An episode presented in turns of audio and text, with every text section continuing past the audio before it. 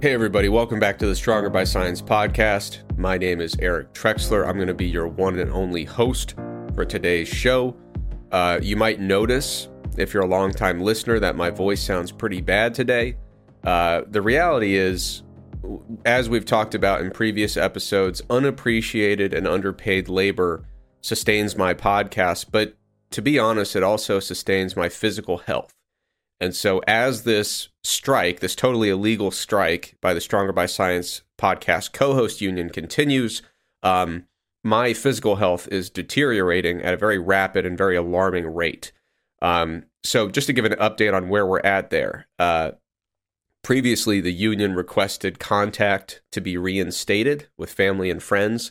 Uh, I made a concession there and allowed that. Uh, then they wanted Christmas Day off in the future. Uh, once again, I made another very generous concession. And, uh, you know, part of that was generosity. Another part was I'm getting a lot of very unfair bad press in the YouTube comments and the Facebook group. Uh, so shame on the individuals who are being very rude to me there. Uh, so I made these concessions and I only implemented very modest pay reductions uh, in order to offset some of the severe damages that the podcast would incur from those concessions. But unfortunately, the greed and the treachery of this union knows no bounds. Uh, they have now requested a private jet for the union. Uh, so I got that request and it caught me off guard, I will admit. Uh, so when I get caught off guard, I have a team meeting with my lawyer and my accountant just to kind of get my bearings. My lawyer tells me that 100% of this union actually lives in the city where the podcast is filmed and produced. So I don't know where they're flying to. Um, and so then I chat with my accountant. My accountant tells me that there has never been a single documented instance of approved business travel for the podcast. They also told me that if I buy a brand new Gulfstream jet, that is going to burn through at least two full months of the podcast budget. Uh, so I talk with the union. I say, listen, let's make a deal here. I will charter a private flight whenever there is business related travel. You just got to, you know, get the business travel approved. I'll charter the flight. You won't have to fly commercial. Uh, they immediately turn that down. They are insisting that they want to actually own the aircraft itself. Uh, so, you know, I'm very generous. I'm a very altruistic man. Uh, I give and I give and I give.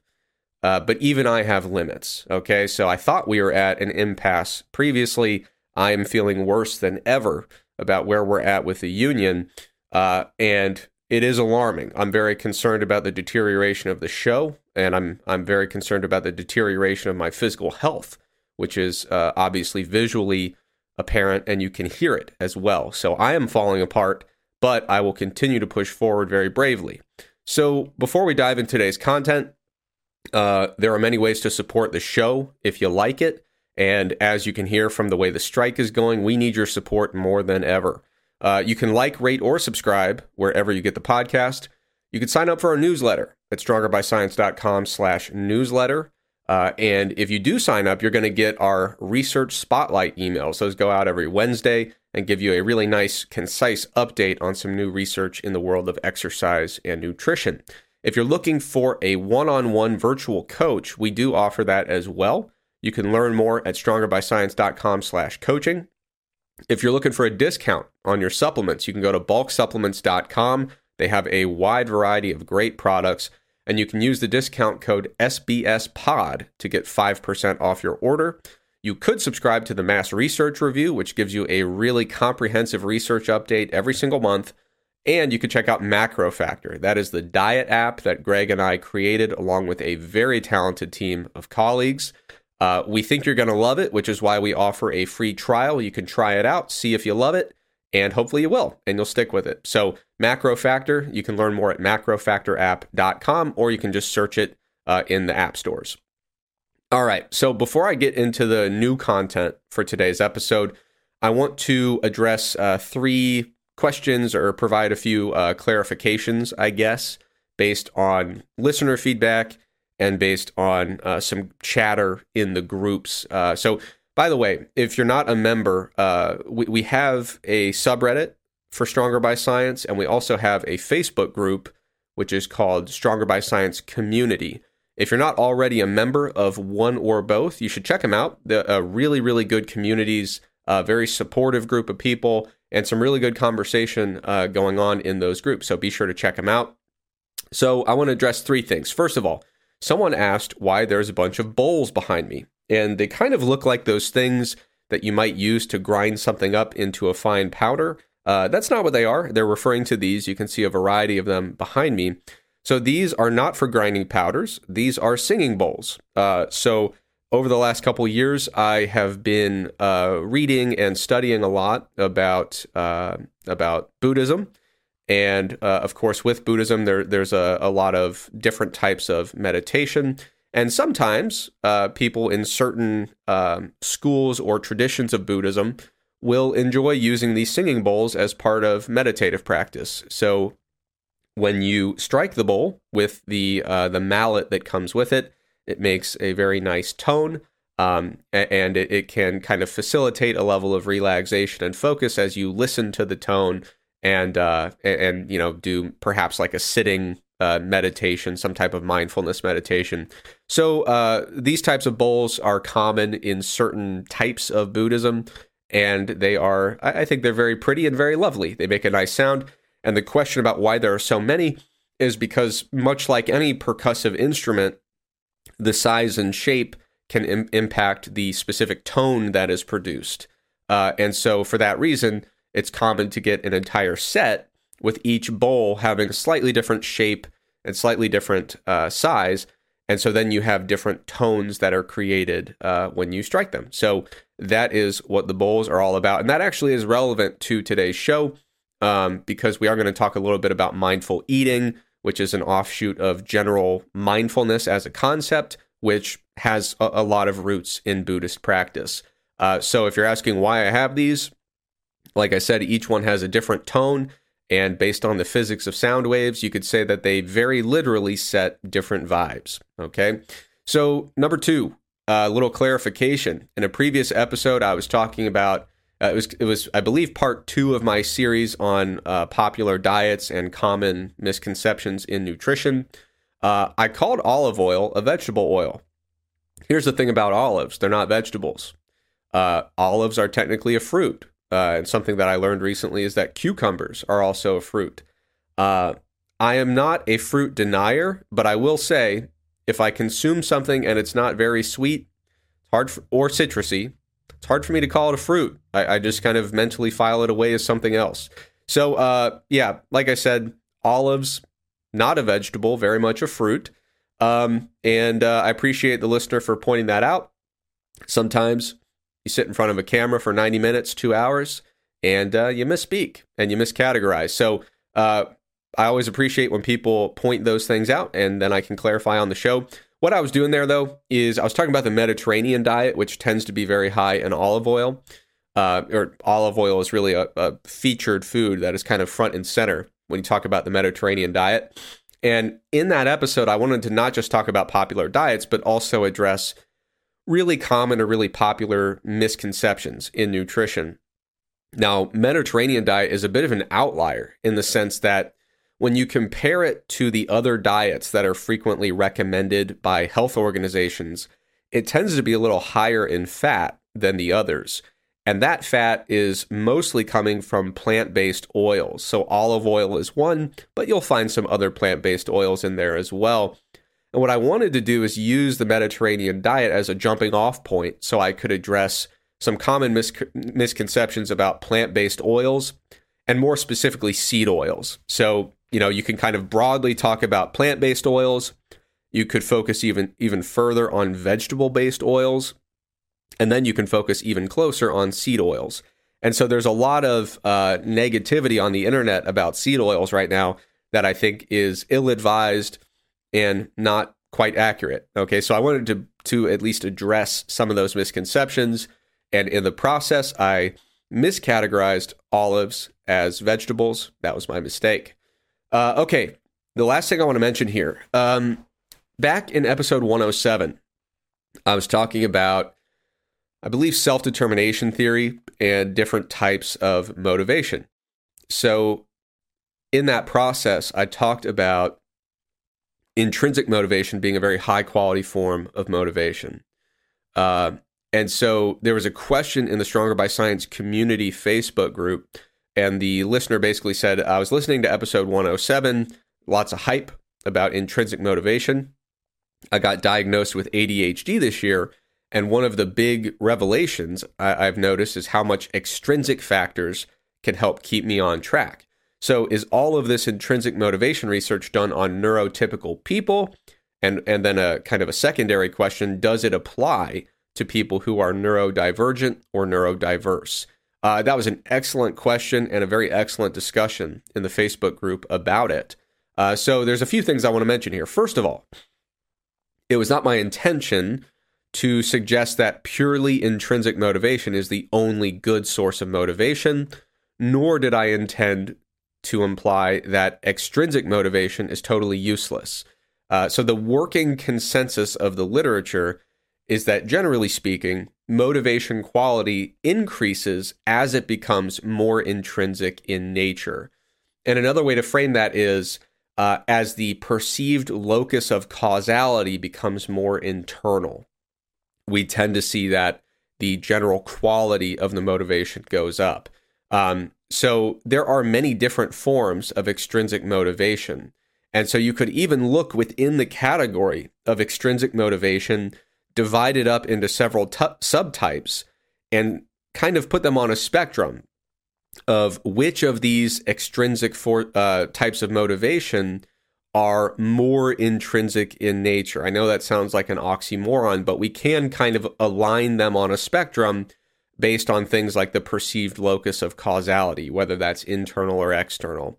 So uh, I'm going to put a link in the show notes where you can look at this spectrum of motivation quality as posited by self determination theory, but it starts with amotivation, a complete lack of motivation.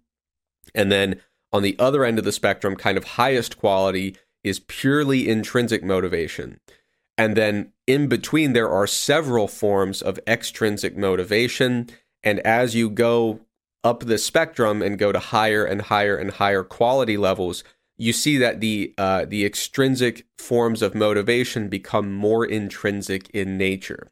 So they aren't what we would call intrinsic motivation, but they are getting closer. Um, and so, for example, um, you know, just to give an idea, um, you could, you know, there are uh, uh, an example I mentioned in the uh, in the podcast originally was about just doing your homework or doing an assignment for for school or for you know a university course or whatever. You know, there are some kids who will you know just say I'm going to do this homework assignment because if I don't, I'm going to get yelled at, I'm going to get in trouble, whatever. Right? So that uh, perceived locus of causality is very external, right? You're just doing something so that someone else won't get mad at you. And they're the person who's determining what you do, uh, when you do it, how you do it, and you know, indirectly why you do it, right? Because if they weren't telling you to do it, you never would do it in the first place. You're just doing it to appease them and to avoid punishment, right? So that certainly falls under the umbrella of extrinsic motivation. But you could also look at doing a homework assignment or an assignment for a university course and say, you know, I don't love this assignment. I'm not doing this because I'm interested in it, because I enjoy it, because it brings me any level of inherent satisfaction. But I do intrinsically understand that this is good for me. Like, I believe that doing this assignment is in my best interest, not for avoiding punishment, but for learning this material so I can get into the major that I want to study, get the degree I want, enter the career I want. So again, you're not doing it for purely intrinsic factors. It is still a force or a, a type of uh, extrinsic motivation that's kind of forcing you toward the decision to actually do it.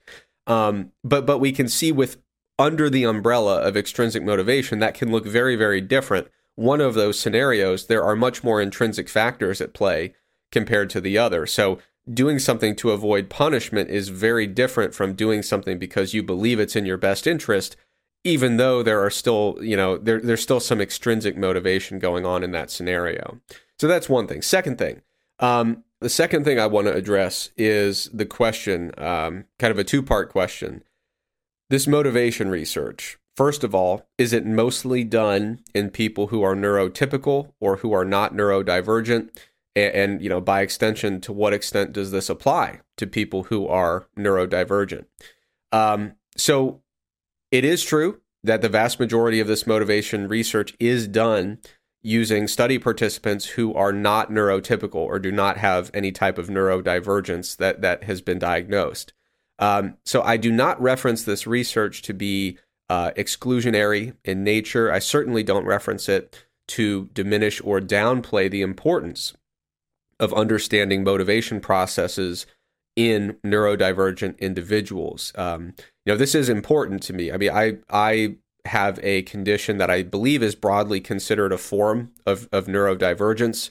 Uh, I have Tourette syndrome, uh, diagnosed at the age of two, so that's kind of been a, a common thing in my life. Is kind of taking the generalizable advice and then saying, okay, but how does that actually apply to me, given that I have this form of, of neurodivergence? So that's been a, a theme throughout my entire life. And I've even I've coached a lot of neurodivergent individuals as well. Uh, when I was uh, working with the Special Olympics as a strength coach, I did that for like five or six years. I say working. I was I was a volunteer coach.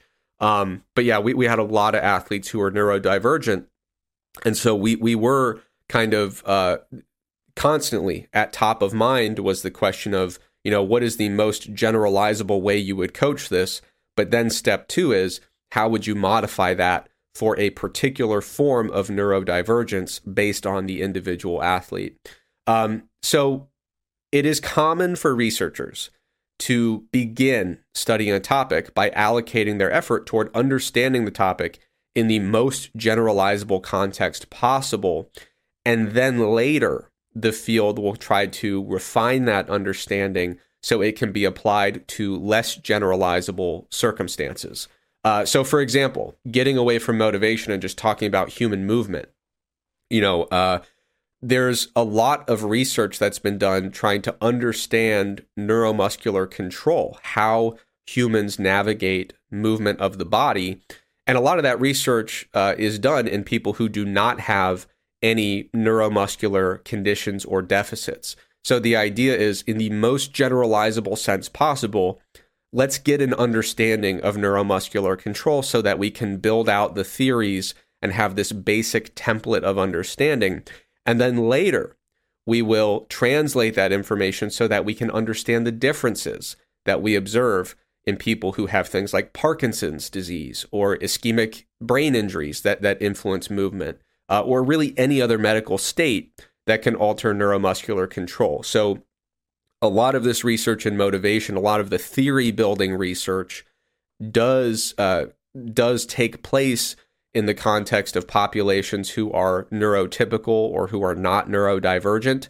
Um, and, and hopefully, we will have a lot more research in the future that builds upon this and refines it so that we can say, okay, we understand the working theory of motivation in neurotypical individuals, but for each specific type of neurodivergent condition, uh, how do we then adjust or adapt that theory in a way that is more tailored and individualized to the specific form of neurodivergence? Because um, I would speculate that we're not going to be able to say, here's how motivation works for neurotypical people and here's how it works for people with very with any type of neurodivergence. You know the way that the basic underlying theory is refined and adjusted is probably going to, to be specific to the exact form of neurodivergence that that's being discussed.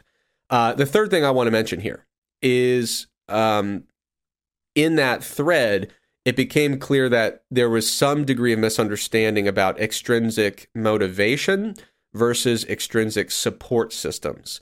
Uh, so, for example, I lean very heavily on my girlfriend to hold me accountable to my goals, uh, but but that is not necessarily purely extrinsic motivation. That is an extrinsic support system. So I set the goals because I believe they're important and I believe that they're in my best interest. I mean, the goals that I'm setting are motivated by very intrinsic factors, but I'm relying on social support as an extrinsic support system to help me stay on track with those goals. So the motivation is pretty intrinsic in nature, but there are some external support systems in place to help me stay on track. So I wouldn't call all of my goals to, you know, I wouldn't say that they're all driven by purely intrinsic motivation, but they are pretty near the intrinsic side of that motivation spectrum. Uh, but when we talk about this social support, for example, we could say that that falls under the relatedness category of self determination theory. Um, or we could also put it under the opportunity category of the COM-B model of behavior change. So, what we're trying to do is use, uh, or, or I wouldn't say use, we want to create and lean on a a type of environment that is supportive to what we're trying to achieve and that can be very helpful with accountability with habit formation. So having external sources of support does not mean that you are relying on purely extrinsic motivation. There is a difference there. And I, I just mentioned how those things would fit into self-determination theory and the COM-B model of behavior change. If you have no idea what I'm talking about when I when I reference those, be sure to check out episode 107, which discusses both of those in detail. It'll help uh, contextualize how I kind of categorize those things. Uh, and then the fourth thing I want to mention, very, very simple. If external sources of support or even extrinsic motivation help you make big strides toward goals that are fulfilling and productive for you, uh, and they make you a happier and a healthier person, I think that's fantastic. Okay, so as an evidence based content creator, my goal is to convey the most generalizable evidence possible rather than just kind of prioritizing my experience in spite of the conclusions that we see in the scientific literature. So if someone asks me, you know, hey, talk about intrinsic and extrinsic motivation, I'm going to go to the research. I'm not just going to say, you know what, I, I do this and it works for me. So the idea there is we want to find research so that we can draw conclusions that are the most generalizable conclusions based on the science.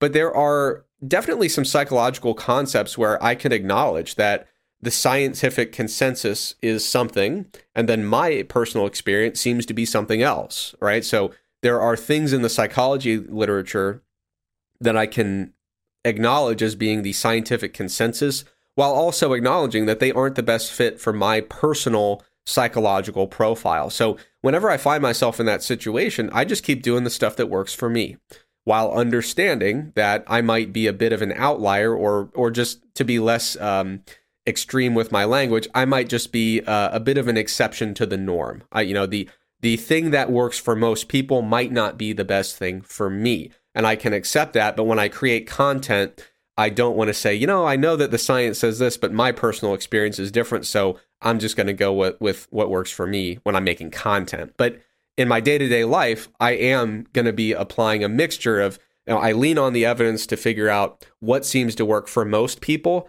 But in my day to day life, I'm constantly refining that and tailoring it to my own experience. So when I'm really at a loss and I don't know where to begin, I go to the research, I try things based on the scientific consensus. But then over time, you start to get an idea of what works for you and what doesn't. So the what I would encourage is, you know, if if you're listening to some of that content about goal setting, motivation, behavior change, and you're saying, you know what, I understand that the science says that, but it just doesn't work for me. Uh, the reason that we're doing this is to find things that that work for us, right? So so you should always value your own personal experience and and implement things that seem to be working for you in a really productive way. So if extrinsic motivation is helping you make these big strides towards your goals, you know, you're happier, you're healthier, you're more fulfilled when you're using these forms of extrinsic motivation, by all means, that's what you should be doing. Uh, all right, so let's move on to the nutrition content for today's episode. The two things I want to talk about here are diet tracking and mindful eating. So we're going to start with diet tracking because you know, we are, it's January. And so people are really getting excited and enthusiastic about their goals for the new year. A lot of folks are getting into diet tracking for the first time in a while, maybe the first time ever, or they're at least considering getting into diet tracking. And there are a lot of questions about it, a lot of misconceptions. So I want to talk about diet tracking more broadly. And one of the first questions that comes up with diet tracking you know calorie tracking macro tracking etc or just keeping a, a, plain old food diary one of the questions that comes up is does diet tracking work Um, and the answer is it kind of depends uh, because diet tracking is an act of description. Okay. So you could track d- diet habits that are very incompatible with your goals. So you're doing diet tracking, but when you look down at the information, you say, what I'm eating, you know, my eating habits right now are not at all compatible with what I'm trying to achieve. If you're tracking those habits, but you don't do anything with the information, you're not making any adjustments to your behaviors or your nu- nutritional intakes, uh, you're you're not going to be making successful strides towards your goals just by describing actions that are not compatible with your goals, right? So if you are di- tracking your diet but you're not doing anything with the information, uh, you're finding that you know your your dietary practices are incompatible with your goals, and you're just continuing to document that that contradiction that's really not going to take you any closer to those goals. Uh, but diet tracking can be very, very useful, even though it's merely an act of description. So, for example, uh, it's very possible, a common observation is a lot of people don't realize that their dietary habits were actually super incompatible with their goals. Uh, there are a lot of people who start tracking for the first time and say, Whoa, I had no idea that my intakes were so incompatible with what I'm trying to achieve here. So, in that scenario, diet tracking can help you learn that and it can help you make the decision to adjust your diet accordingly. Um, an- another instance where diet tracking can be helpful is sometimes people really like to have tangible confirmation that they are on track with what they're trying to achieve. So, you know, sometimes people will want to continue tracking consistently just so they can be more confident that on a day to day, week to week, month to month basis, they are continuing to eat in a way that is fully compatible um, with the goals that they've set for themselves. If there are some people who, um, you know, if they stop tracking, they feel like they lose they lose a sense of understanding of whether or not they are truly staying on track with their dietary goals. And so for them, having the objective data to lean on uh, brings a source of confidence and comfort where they can look at their intakes and say, I know I'm staying on top of this. I know that I'm staying on track.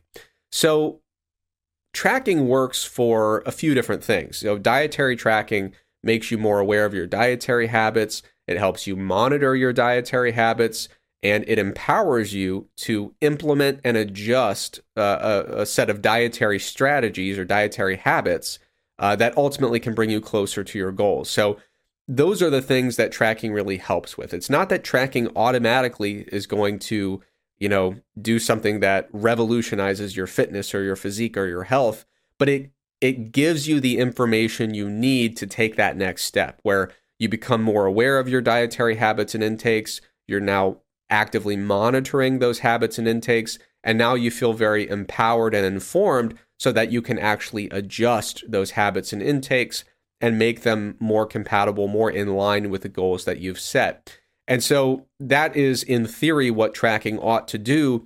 And the research generally bears out the efficacy of diet tracking. So when we look at the research, it often shows that self monitoring is an important predictor of successful weight loss and long term maintenance after weight has been lost.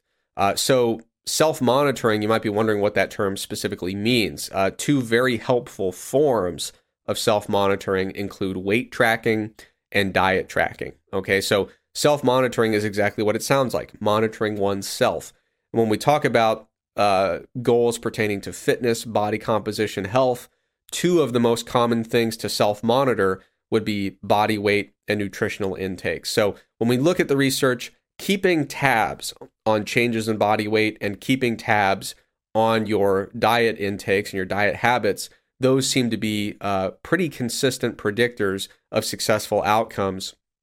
And even more, more practically speaking, um, or I guess more anecdotally speaking, uh, several years back, I was working on a study um, that was being done in conjunction with a weight loss center. So this this weight loss center was helping people lose weight, not not doing, you know, little 8-week crash diets, but really sustainable long-term weight loss with frequent office visits, you know, this was long-term sustainable weight loss. what Was the entire focus of this uh, this program and this center.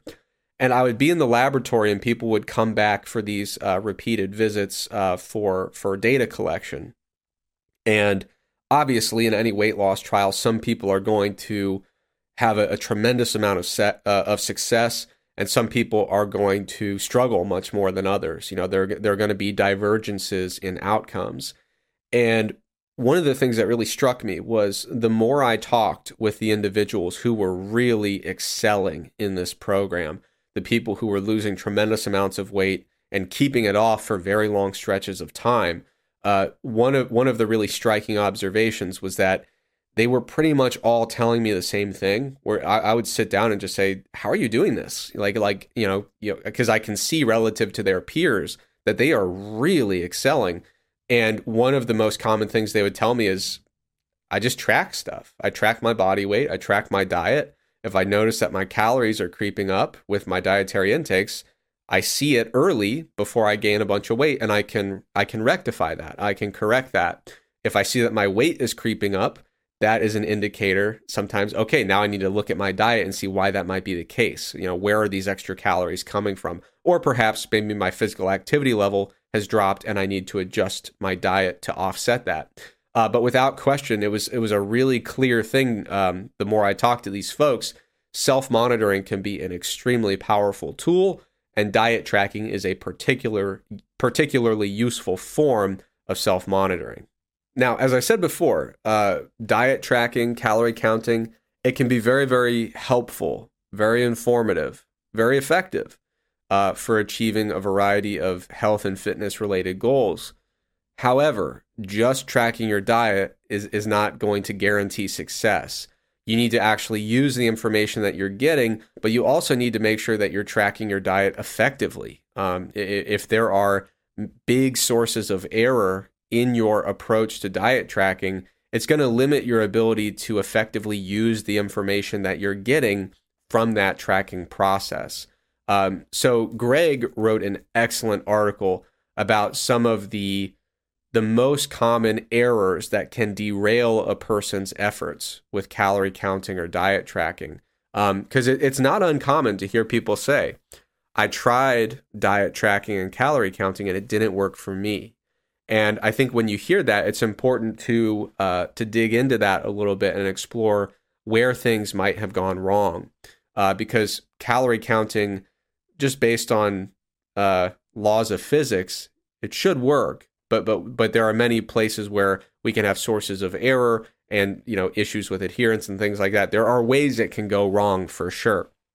So um, I'm going to link Greg, Greg's article in the notes for today's show. If you want to read it, I, I, would encourage people to read it. It's very very good. But I want to briefly mention some of the biggest uh, challenges or, or, sources of error when it comes to calorie counting. Uh, number one is just aiming for a fixed calorie target that is a one size fits all target. So you might find websites that say if you're a biological female, you should aim for 1200 calories a day when you're losing weight. And if you're a biological male, you know, aim for 1500 calories per day. Um, the issue is that those numbers will be good for some people and terrible for others. Um, it, it's it's virtually impossible to make that type of one size fits all recommendation if the goal is to promote sustainable weight loss at an appropriate rate. Some people are going to need a higher calorie target, some are going to be lower, and we can't just give the same number to everybody or, you know, the same number to everybody who shares the same biological sex. Um, there are a lot of factors that influence an, an individual's energy needs. And so if you're using a fixed target for, for daily calorie intake, um, it might not be appropriate for you. And if you're using the wrong, if, you have a if you're using the wrong calorie target that's not appropriate for you, obviously that is going to hinder progress in, in a pretty significant way. Uh, number two, using activity trackers to determine energy needs. So some people will say, I'm not going to use a generic one size fits all calorie recommendation. I'm going to use uh, some type of wearable technology like a watch to track my daily energy expenditure, and I'm going to use that number to set my calorie target for whatever my goal happens to be weight loss, weight maintenance, weight gain. Uh, the issue there is that a lot of these activity trackers are really not precise and they, they, don't have the necessary reliability and validity to actually use them for that purpose. They are they are not generally accurate enough to give you a calorie target that you can feel very very confident in for your fitness goals. Um, so I don't want to say that those types of trackers are not useful at all. They are useful for a number of things. So one of the things that they're very good for is tracking heart rate. They, they, seem to do a very good job with heart rate. They seem to do a pretty good job with step counts as well. So these types of wearable devices, they're getting better over time, but they're still really not I wouldn't even consider them to be close in terms of being able to use them to determine uh, you know, what your calorie target should be for a given rate of weight gain or weight loss or weight maintenance. Um, they're they're very nice if you like to monitor your heart rate or monitor your step count. But if you're using a, a an activity tracker to set your daily calorie target, uh, it, it, very well could lead you astray and ultimately hinder your your progress. Uh, number three, uh, a third major source of error that could lead to people saying, "Hey, I tried calorie counting and it didn't work." Um, that would be using a fairly generic calorie calculator, right? So I mentioned what we're trying to do when we're setting a calorie target is figure out how many calories do you burn every day, and therefore, how many calories should you eat every day to create a caloric deficit or a caloric surplus or whatever you're trying to do. Um, so, obviously, using a single one size fits all number like 1200 calories, that's not going to be sufficiently individualized. Using an activity tracker, like I said, there's too much error associated with the number that you're getting. Uh, it, cannot really, at, at this point, the current generation of trackers uh, of activity trackers cannot really give you a a number or a calorie target that you have a high level of confidence in. There's just too much error to rely on it for that specific purpose, in my opinion. And then number three, um, if you're using a calorie calculator, you might input uh, things like your age, biological sex, height, weight, uh, BMI or body fat percentage. There are a variety of different calculators that use validated equations from research where you put in some basic demographic characteristics and it tells you, oh, okay, based on what you put in here, we believe that your daily energy expenditure is, you know, 1900 calories, right?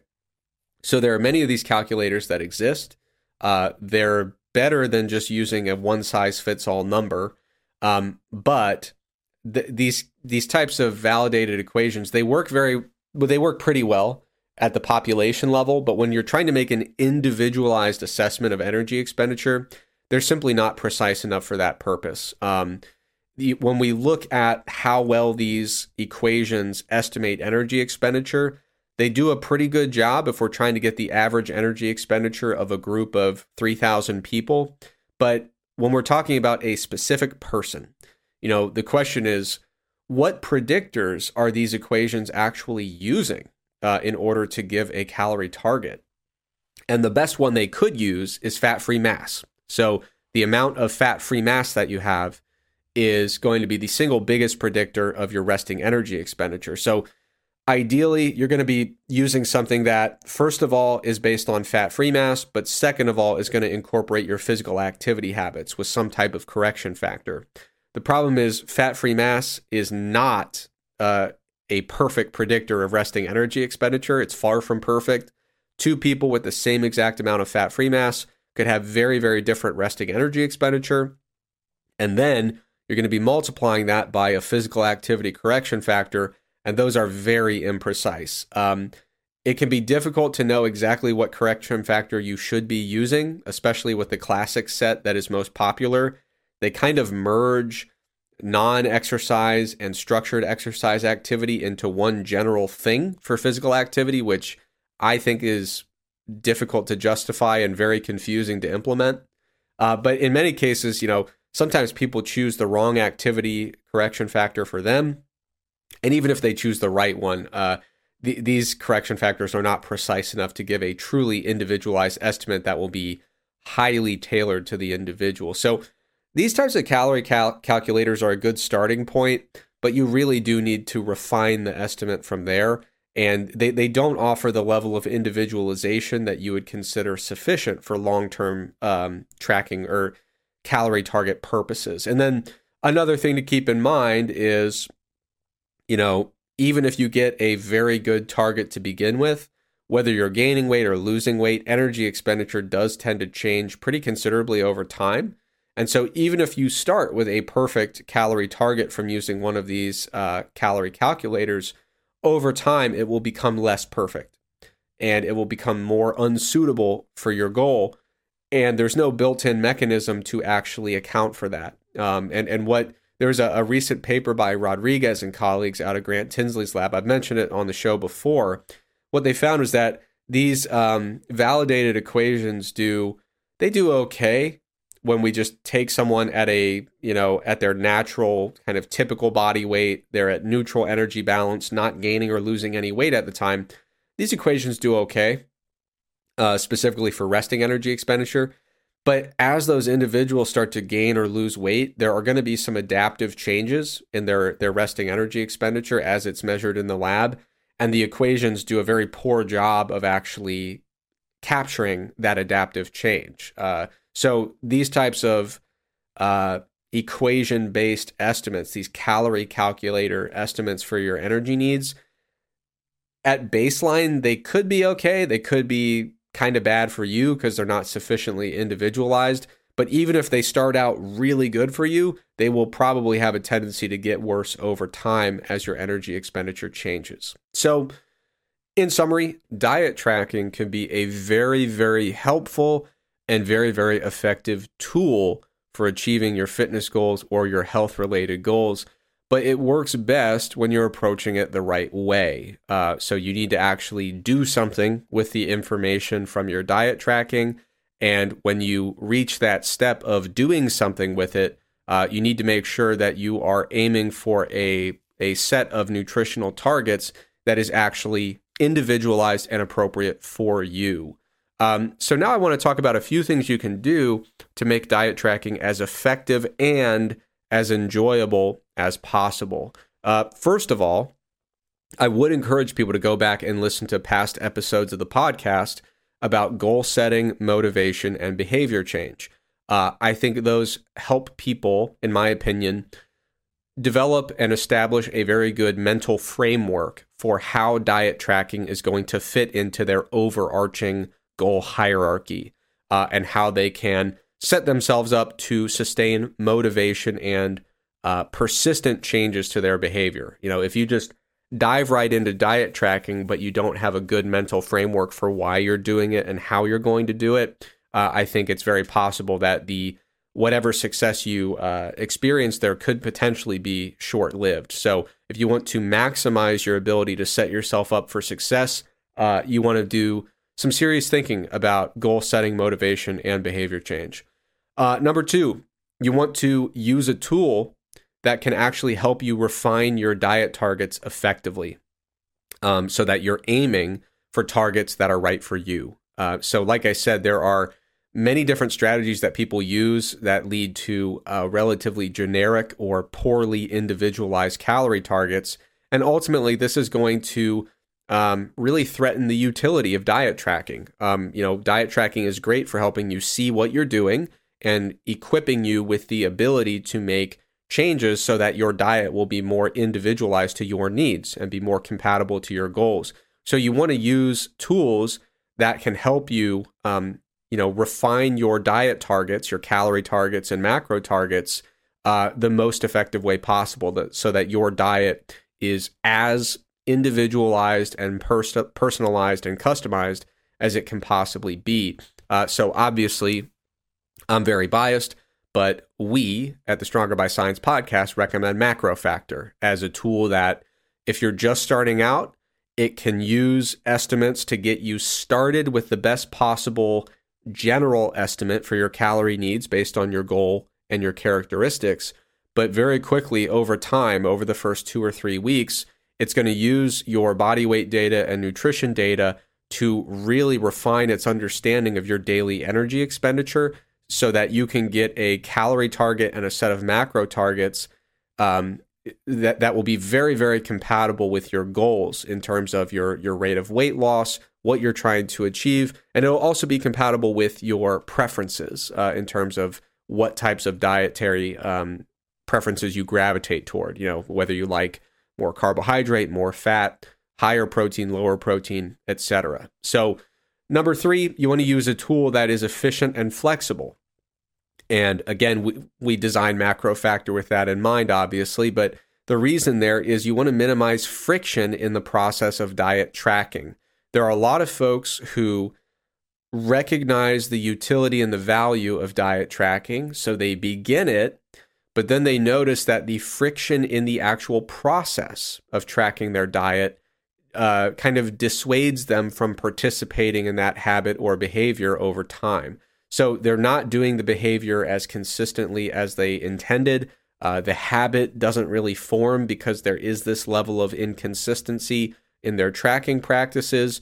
Um, so if you're using a tool that's very efficient and very flexible, it can accommodate uh, whatever you're trying to use it for, and it can make the process efficient enough that you facilitate habit formation in a way that is not overly strenuous and doesn't really just tax your ability to will your way through a bunch of inefficient and tedious processes.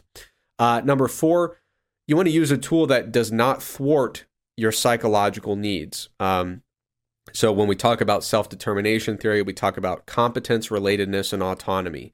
You want to use a tool that's not making you feel super um, incompetent. You know, making you feel like you're you're messing up your diet all the time and that you you keep screwing up and you're not making satisfactory progress you want to use a tool that is supportive rather than punitive in terms of the feedback that it gives. Um, and even just the basic design elements. You know, you don't want to open up an app that all of the design elements are telling you that you've messed up in 30 different ways today. Um, you know, it's it's good for an app to tell you where you can have areas for improvement, but you don't want to feel like every time you open your phone you're being punished or scolded. Obviously, um, and then when it comes to autonomy, like I said, you want a, a tool that's going to be flexible enough that you really feel like you're in charge, you're in control, you're pulling the levers to make this thing work, uh, which is going to facilitate intrinsic motivation because you are the person who is actually dictating where the path is heading. And you you want to make sure that this tool, in addition to not thwarting your psychological needs, you want to just make sure that it's not going to stifle your self efficacy or your motivation. You know, there are a lot of diet tracking tools that have these very uh, very harsh and very demotivating um, elements that really detract from your sense of self self efficacy. The the general intrinsic belief that you actually can accomplish what you're intending to accomplish here. And then the fifth thing uh, that you want to focus on to make your diet tracking as effective and as enjoyable as possible is that you want to practice what we call flexible cognitive restraint. Um, now, this has been discussed on the show many times, but the short version is flexible cognitive restraint is the opposite of rigid cognitive restraint. And with rigid cognitive restraint, uh, you are likely to dichotomize outcomes and and make determinations accordingly. So, someone who's tracking their diet with rigid cognitive restraint might say, "I have a calorie target, and I'm either going to hit it perfectly or I'm going to fail." And the more that you have, you know, Monday, Tuesday, Wednesday, fail, fail, fail, you know, if you're setting this really narrow margin for success and you're dichotomizing everything you do in very simple terms as either success or failure, you're probably going to stack up a lot of failures. And it's probably going to be very demotivating. It's probably going to threaten your self efficacy generally not what you want to do. And it also forces you into rigid protocols that are not very flexible or sustainable. So if you have a specific set diet with a set calorie target and totally specified food sources at every single meal, how are you going to go out to dinner with a family member or go to a birthday party or a work event? Are you going to have the flexibility to deviate from the set plan? Or every time you deviate, are you going to categorize that entire day as a failure? If you're categorizing just the smallest events as cat- uh, categorical failures, that's probably not going to be good for your long term success with whatever goal you're approaching.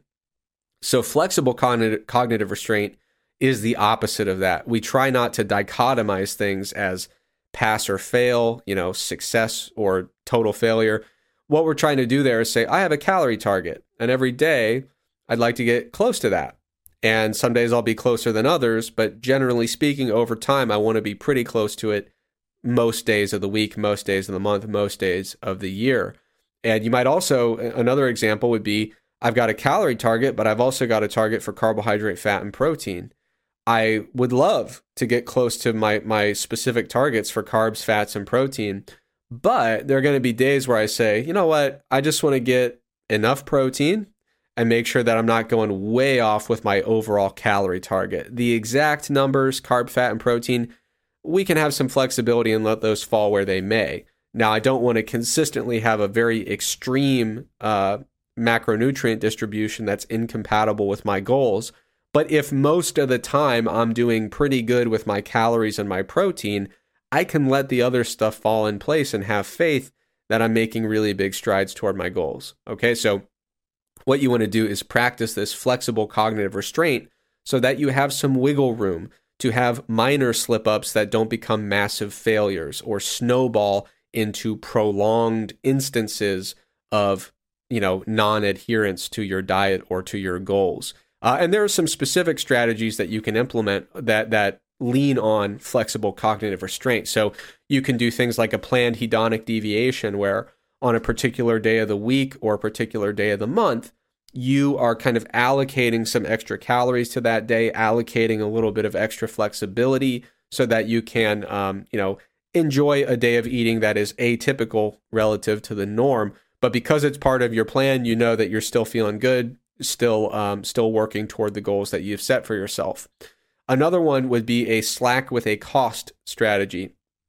And what we could call this in the context of dieting is basically a calorie reserve. So it, it's easiest to explain this in the context of weight loss. You might say, you know, every day I'm going to shoot for a calorie target of 1900 calories, but every week I've got this extra little uh, this extra little calorie reserve that is just these 500 calories that are floating around. Now, if I want to tap into that reserve, I can do it.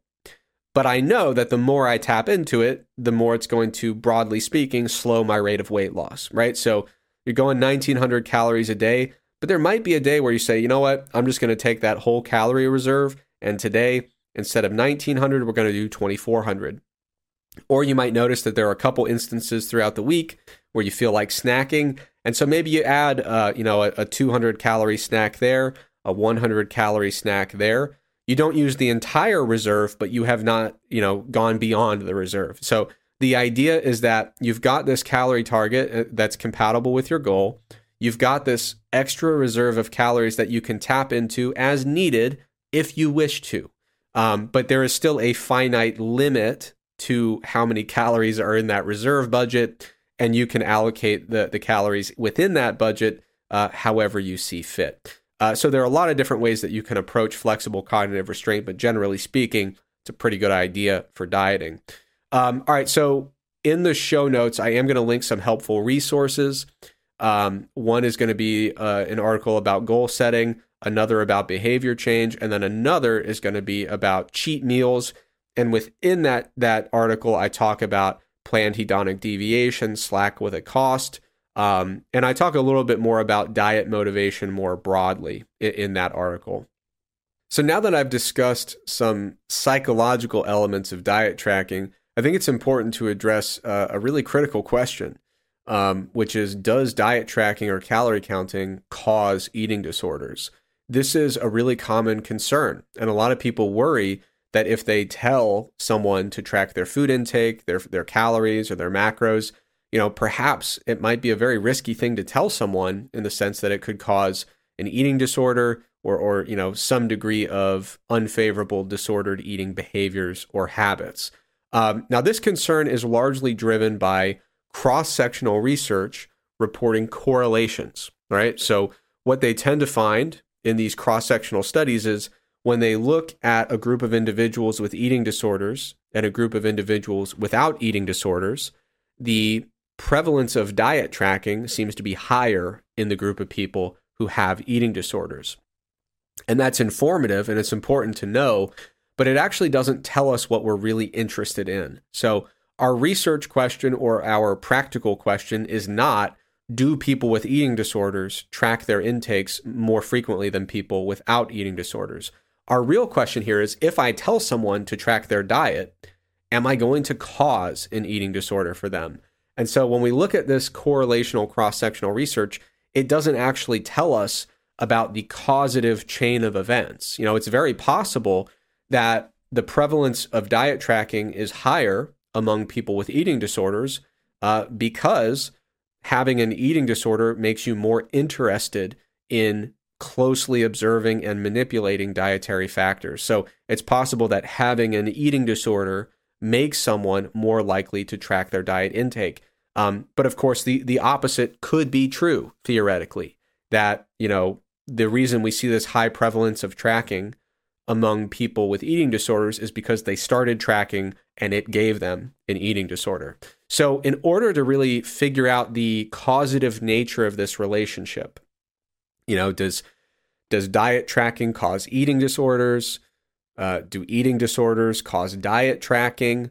Uh, or is there a much more complicated relationship between the two? In order to get to the bottom of that, we want to lean on studies that are prospective in nature. And ideally, we'd love to lean on randomized controlled trials. And fortunately, uh, there was a 2021 study by, by Hahn and colleagues which investigated this specific question in the form of a prospective randomized controlled trial. So basically, they recruited a bunch of people at baseline who were not diet tracking, randomly assigned them to groups. One group tracked their diet and their calories and their macros, the other group did not. And they were able to see what was the actual effect caused by instructing someone to track their diet, their calories, and their macros uh, for a month's time.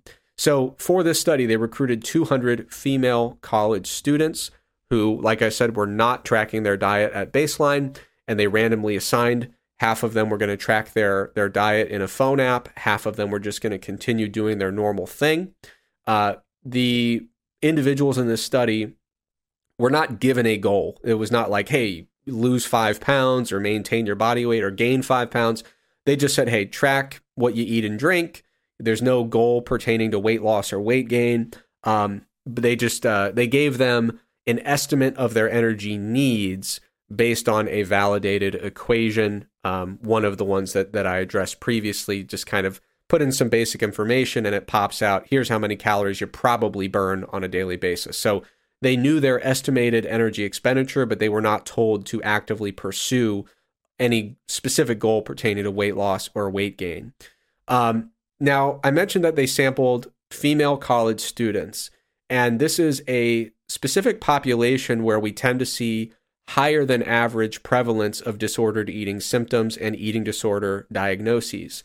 So it's important to recognize that before enrolling people in this study, they did a a they used an eating uh, an eating disorder questionnaire, and that allowed them to um, exclude participants who already had pretty concerning levels of eating disorder symptoms at baseline. So they're able to see you know people who are already you know kind of in a, a range that would be a, a, bit concerning in terms of eating disorder symptoms. They were able to exclude them before putting them into the study. And you might consider that to be uh, a limitation in the sense that the people most likely to develop an eating disorder from tracking uh, were excluded. But it's really the only ethical way to do this type of study. Um, you know you, you cannot do a study where you say hey we want to know if this causes a, a pretty serious, uh, you know, a very serious medical condition, and we think you're predisposed to that medical condition. So we'd love to see what happens. You know, that's that's not an ethical thing that you can do uh, in the world of human research. So it was absolutely a, a critically necessary step because eating disorders are not something to be, you know, not something to take lightly. So they were able to identify on the front end people who were already very highly predisposed to eating disorders and to make sure that they were not put uh, in a situation where those eating disorder symptoms could be um, exacerbated or amplified by the intervention. So, in terms of the results, uh, the researchers did not observe any significant negative effects on eating disorder risk, anxiety, depressive symptoms, body satisfaction, quality of life, eating behaviors, physical activity, screen time, or other forms of self-related uh, or weight-related self-monitoring. Uh, so what they found was, you know, for individuals who were not already very highly predisposed to eating disorders at baseline, um, you know, telling them to track their dietary intakes with a phone app did not negatively impact psychological outcomes or apparent eating disorder risk. Uh, on the other hand, I should acknowledge, as I noted previously, the mere act of tracking one's diet didn't really do much in terms of other health related behaviors or outcomes. So, much as we would expect, just telling someone, hey, write down what you eat and drink, it did not lead to some spontaneous improvement in health or fitness level or anything like that. Uh, but the bright side here was that diet tracking did not induce, uh, did not appear to induce any negative psychological outcomes or any amplification of eating disorder risk. And so, what that tells us is diet tracking can be extremely helpful, but merely tracking is not going to get the job done. You need to make sure that you're tracking for a reason, you're tracking with purpose, and you're actually doing something with the numbers that you receive from the the practice of dietary tracking. Um, you know, diet tracking, based on the research we have, does not seem to cause eating disorders uh, or symptoms of eating disorders. However, um, like I said, that randomized controlled trial did exclude people at baseline who had a heightened risk of eating disorder development. And so I think it's really important that before someone chooses to track their diet, that they think very closely about their perceived susceptibility to eating disorders uh, and the risk of eating disorder symptoms. If I had someone who was, you know, if I was conversing with someone in an informal way, obviously I'm not a, a clinician or or a medical doctor, so I couldn't give this type of advice. But if I was informally conversing with a friend who said, "Yeah, I've been thinking about tracking my diet, but you know, here are six very concerning, you know, diet related behaviors I already have." you know, if, if I'm talking to someone and I get the sense that they might already have an undiagnosed eating disorder or are just on the verge in terms of a, a really heightened predisposition, I would I would encourage them to speak with a professional before they embarked uh, on, into the practice of tracking their diet. So predisposition at baseline is really important to have a um, to, to keep in mind before someone considers diet tracking. But the research would tell us that for people who are not already predisposed to eating disorders or for people who don't already basically have an undiagnosed eating disorder, um, the act of diet tracking does not seem to spontaneously cause disordered eating or clinically relevant eating disorders. Um, once again, if you want to further minimize the risk of negative uh, of having a negative psychological experience, there are some best practices that you can lean on. And again, this is coming uh, from an educational perspective, I'm not a counselor. I'm not a, a psychological uh, psych. I'm not a medical professional trained in psychology, but based on the research, it looks like if you're trying to avoid the likelihood of a negative psychological experience with diet tracking, you probably want to implement flexible cognitive restraint. You probably want to use a tool that's not going to fuel any shame or any catastrophizing if you slip up with your diet targets. And you probably want to use a tool that's not going to thwart your basic psychological needs or stifle your sense of self efficacy and your sense of motivation. As the first and only fitness podcast with a steadfast commitment to traditional family values, we know that protecting families is important. Right, you are, Eric. But I will note there are some things that are even more important than protecting traditional family values and the moral fabric of our society. That's right, Greg. It's important to protect families, but it's even more important to protect corporate entities. That's why I joined the advisory board for the Sports Nutrition Association, along with trusted fitness pros like Danny Lennon and distrusted arch nemesis like Eric Helms. The Sports Nutrition Association is the home of sports nutrition. They are dedicated to ensuring the sustainable prosperity of the sports nutrition profession, and they offer a unique pathway to robust insurance coverage for your sports nutrition business. Simply put, it's the best way to protect the corporate entities that are closest to your heart. And I should note if you're an individual sole proprietor uh, providing sports nutrition services and not a corporate entity, the Sports Nutrition Association can help you out as well. That is correct. All insurance plans are handled individually on a case by case basis, regardless of how your sports nutrition business is structured. But even if you don't want insurance coverage, SNA membership comes with a bunch of other perks and advantages. The Sports Nutrition Association is the only global professional sports body that has a defined standard for sports nutrition scope of practice for its members.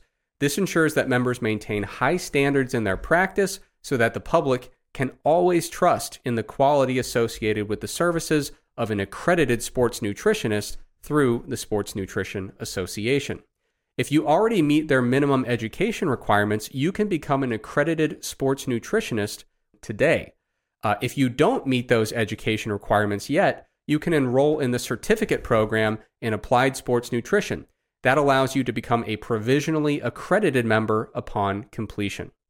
To learn more about the Sports Nutrition Association, head over to www.sportsnutritionassociation.com today. Today's episode is sponsored by the Sports Nutrition Association, and Stronger by Science LLC sincerely appreciates their support. So that's all great. We, we know that diet tracking can be helpful, but you got to do it right and you got to make sure you're doing it in a way that's going to be good for your your general psychological temperament. Um, but a relatively newer thing that, or it's not new, but it's getting more popular, more common in the fitness world. You might have heard that mindful eating is an alternative to diet tracking that more directly embraces self compassion and might be a better alternative to diet tracking. Um, there, there are a lot of misconceptions about mindful eating. And so, as we're talking about diet tracking, I wanted to uh, cover some of those misconceptions and talk about what mindful eating actually is. So, one of the most common questions that comes up is, you know, can mindful eating and macro tracking can they actually coexist? Uh, and a lot of folks will tell you no, but I very strongly disagree with that perspective. And in this segment, I'll tell you exactly why. But before we get there, um, it's important to discuss uh, what mindful eating actually is. Uh, it's become very, it's become increasingly popular in recent years. In many cases, it is presented as a strategy that is inherently linked or perhaps even synonymous with intuitive eating. Uh, in some cases, it's framed as being an alternative to structured diets or macro tracking and not just an alternative, but an alternative that is mutually exclusive. You have to either do mindful eating or do a structured diet or do diet tracking. Um, so let let's first talk about what mindful eating actually is. Um, it is not the same thing as intuitive eating. Um, they are often implemented in combination with one another, but they don't necessarily need to be. So uh, there was a great systematic review by Grider and colleagues, which I'm going to link in the show notes, where they they define both of these terms. Uh, so they defined intuitive eating as eating with an intentional focus on physiological hunger and satiety cues rather than external cues to guide intake. Um, and, and they further elaborate that external cues could include emotions, food availability, seeing or smelling food, social settings where eating is encouraged, serving sizes, or food packaging. Um, and they also mentioned that intuitive eating it basically seeks to train an individual to focus on responding to their physical sensations in order to determine their body's needs. So rather than going off of a script for what they ought to be eating, they're kind of taking stock of their physical sensations and then making a determination about what they ought to be eating based on their body's needs. Now, mindful eating is neither the same nor the opposite of intuitive eating. Uh, it is a completely separate, completely distinct topic and distinct concept altogether. Uh, so, mindful eating is not about what you eat or when you eat or why you eat. Mindful eating is very explicitly about how you eat. Uh, so, it's not about how you diet, but it's about how you approach the process of actually ingesting foods and beverages. So Grider and colleagues uh, in that systematic review, review, they defined mindful eating as the act of paying attention to food during consumption and having awareness and focusing on the experience with food. Uh, there's an alternative d- definition provided in a paper by Joseph B. Nelson, which I'll link, Um, and that definition is paying attention to our food on purpose, moment by moment, without judgment, uh, which frames mindful eating as an approach to food that focuses on an individual's sensual awareness of the food and their experience of the food. Uh, and then Nelson goes on to clarify that the intention of mindful eating is to help individuals savor the moment and the food and encourage their full presence for the eating experience. So, as you can see, uh, these concepts are not mutually exclusive, but they are very distinct. Uh, intuitive eating is largely focused on leaning on hunger and satiety cues to make a determination about what, when, and how much you should eat. Uh, in contrast, mindful eating, like I said, is about how you approach the actual act of eating, the process of consuming a food or a beverage. And so I think a, a, natural question to ask is well, then, how exactly does mindful eating work? Like, what would that look like in practice? And the general idea so th- there's actually a step by step example in the paper by by Joseph Nelson that I linked uh, in the show notes here. But the general idea for the actual implementation of mindful eating is that it's a very focused form of eating. So the purpose is to eat in a non-distracted manner while very intentionally directing your full your your full attention, your full focus to a number of very pertinent focal points during the eating process, during the act of eating. So, for example, as you're sitting down to eat something, you might begin by taking stock of, of what your current emotional experience is. Uh, you know, am I feeling content, happy, sad, stressed, anxious, etc. Um, and you might take a moment to consider how that might impact what you are choosing to eat, uh, how much you, are putting on your plate. You know, you you want to take stock of that and think, you know, just from an observational perspective, how is that emotional state impacting this experience of eating? Uh, and how is it impacting my dietary habits in this moment? So you, you'll take stock of your emotional experience, take stock of how your body is feeling. You'll also take stock of some of the characteristics of the food. Uh, you know, so you might think about uh, how it feels, how it smells, um, how uh, you know how it looks. You know, really immersing yourself in the experience of eating and taking stock of you know the the overall broader experience of of consuming this food and you might even take it a step deeper you know so um, when you hear about mindful eating being described from people who are uh, practitioners uh, of buddhism uh, you'll often hear people talking about thinking about where the food comes from you know and, and not just what restaurant did you get it from or what grocery store but what does the process look like for this food to simply come to be? Uh, what does it look like for, you know, uh, if you're talking about a raisin, you know, for the soil and the rain and the sunlight to combine to actually grow a grape, and then for someone to pick that grape, and for that grape to be made into a raisin, and for that raisin to find its way to your grocery store, and for you to do a transaction to acquire that that raisin. You know, there's this whole chain of events that leads a food to the eating experience. And with mindful eating, you're just kind of immersing yourself in the experience of eating and looking at it from all angles. Um, and it's very possible that this approach to eating and even this just general approach to thinking feels very unfamiliar to you.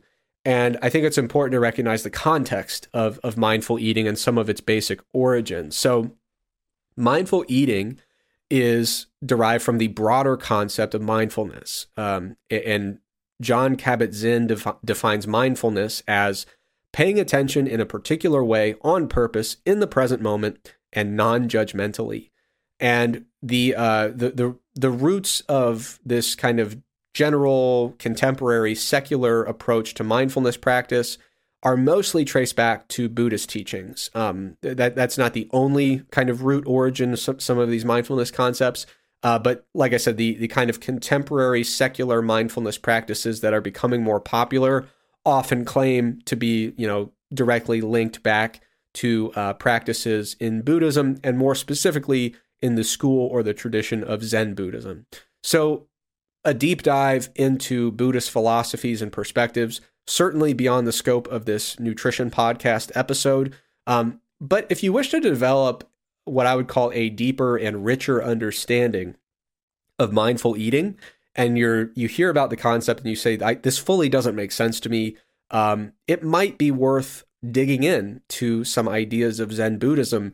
And as you dig into the concept of mindfulness as it pertains to Zen Buddhism, you start to gain uh, more perspective on on how mindful eating came to be and and what the potential benefits might actually be. Um, now, if you look into the Zen Buddhist tradition, mindfulness is applied to much more than eating. Um, you know, there are you know, in Zen Buddhism, you'll, you'll hear people talk about mindful eating, but you'll hear hear them talk about mindful walking, mindful breathing, mindful sitting, uh, mindful dishwashing, and, and, you know, and everything in between. So mindfulness practice is always anchored by mindfulness of something. And that something can be whatever you happen to be doing. So, in other words, I'm kind of paraphrasing here based on my own perspective. Um, you know, I am not a Buddhist philosopher or a theologian. So, just my personal perspective is that mindfulness is viewed more as a, a state of mind and a quality of focus that can be applied to virtually all aspects of somebody's life. Um, and so, within that context, we can see mindful eating or mindfulness of eating as being merely one small application of this broader set of mindfulness practices. So, probably more than you bargained for, uh, getting into a nutrition podcast, hearing a little bit about Buddhist philosophy, but I think it's important if we're talking about mindful eating and it comes from a general sense of mindfulness, which you know has roots linking back to Zen Buddhism.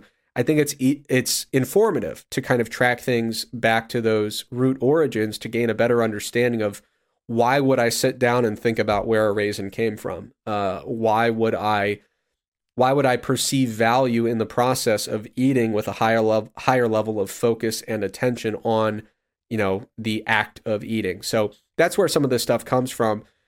The question that a lot of people have on their mind when they hear about mindful eating is is this a weight loss strategy? And, and by definition, the answer is no. Uh, you know, it, it is not a strategy that was designed to induce weight loss. It was not a strategy that was designed to enhance adherence to a low calorie diet or anything like that. Uh, however, some folks seem to be m- more frequently these days suggesting that you cannot use mindful eating in conjunction with a diet or an intentional weight loss plan and I hope that by giving some background on mindful eating, you, you can intuitively see that that's categorically untrue. Uh, the, this act of eating in a very focused way with a great deal of, of, in, of attention on the eating process can be applied in a wide variety of eating scenarios and contexts. So um, when, when we think about the idea of is mindfulness for weight loss? The answer is obviously no. There was nothing in this background information that would make it seem to be the case. Uh, and if you look at the systematic review I mentioned by Grider, they mention uh, when talking about mindful eating, the intent is not weight loss or to restrict intake, um, but it's believed that if one is mindful of their food experience and consumption, the result could be that awareness of how a food is making someone feel you know that, that awareness would increase and, and that would then lead to the selection of healthier options. So as you're more aware of the eating process and how you're feeling throughout and how eating is uh, ultimately fueling your body uh, you might become more aware uh, of the food selections that you're making and it could lead to an alteration of dietary habits. Uh, along those lines nelson in the, the other peer-reviewed paper i mentioned nelson states the purpose of mindful eating is not to lose weight although it's highly likely that those who adopt the style of eating will lose weight. So weight loss is not the intention. Uh, you know, drastic overhaul of dietary habits is not the intention, uh, but there is some possibility that uh, when someone does mindful eating, they might notice that they lose some weight, or they might notice that they start making slightly different uh, choices pertaining to their food, uh, their food intake, and their dietary habits. Now, if we move beyond the peer reviewed scientific literature and branch out into lay press books, uh, we get even more information about the relationship between mindful eating and weight loss. Uh, so, like I said, mindful eating is not a weight loss strategy, but there is room for mindful eating in the context of a weight loss strategy. So, if you are lo- trying to lose weight, if you're trying to adhere to a low calorie diet, you absolutely can implement mindful eating as part of that process. Um, so, to, to provide a little more context there, um, one of my favorite books about mindful eating is called Savor, and I actually have it right here with me. And Savor is written by Thich Nhat Hanh and Dr. Lilian Cheung.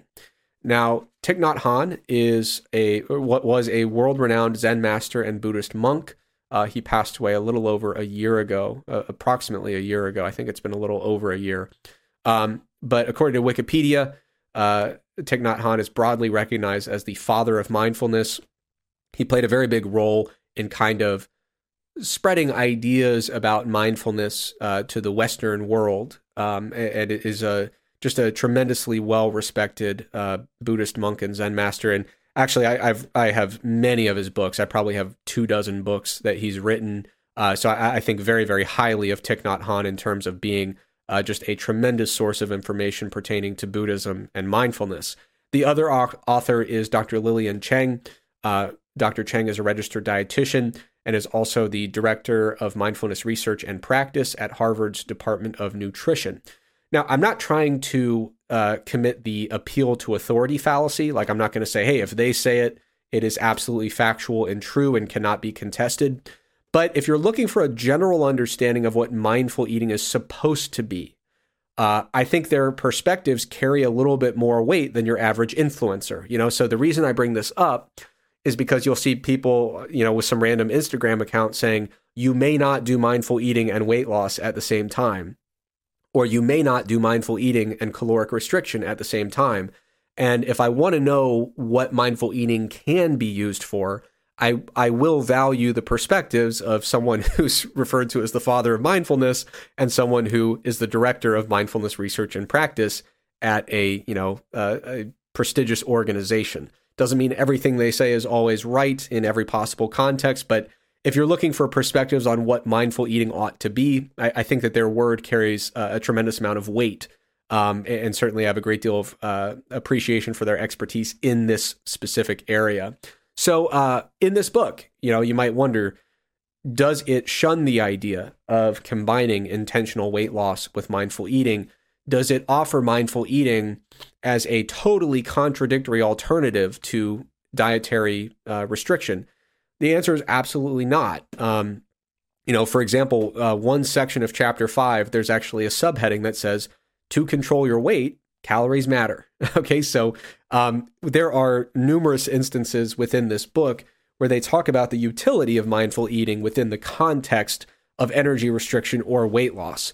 Now, they don't say that mindful eating is designed for that. It, it's merely the idea that these two things can be compatible. Um, so that's good. We've established that uh, mindful eating can be used in conjunction with weight loss. The two are compatible.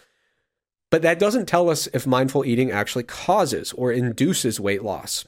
And when it comes to the scientific literature in this area, we have to accept some less than ideal conditions, uh, specifically when it comes to definitions and interventions. So, if you want to have enough information here to really sort through in a meaningful, informative way, you have to lean on this broad category of literature where interventions, I think, have been kind of blurred together and not very well defined and distinguished from one another. So you're going to see stuff where mindful eating is part of some other mindfulness intervention. So they might do some mindfulness sitting meditation combined with mindful eating strategies, and all this this combined intervention is kind of rolled into one.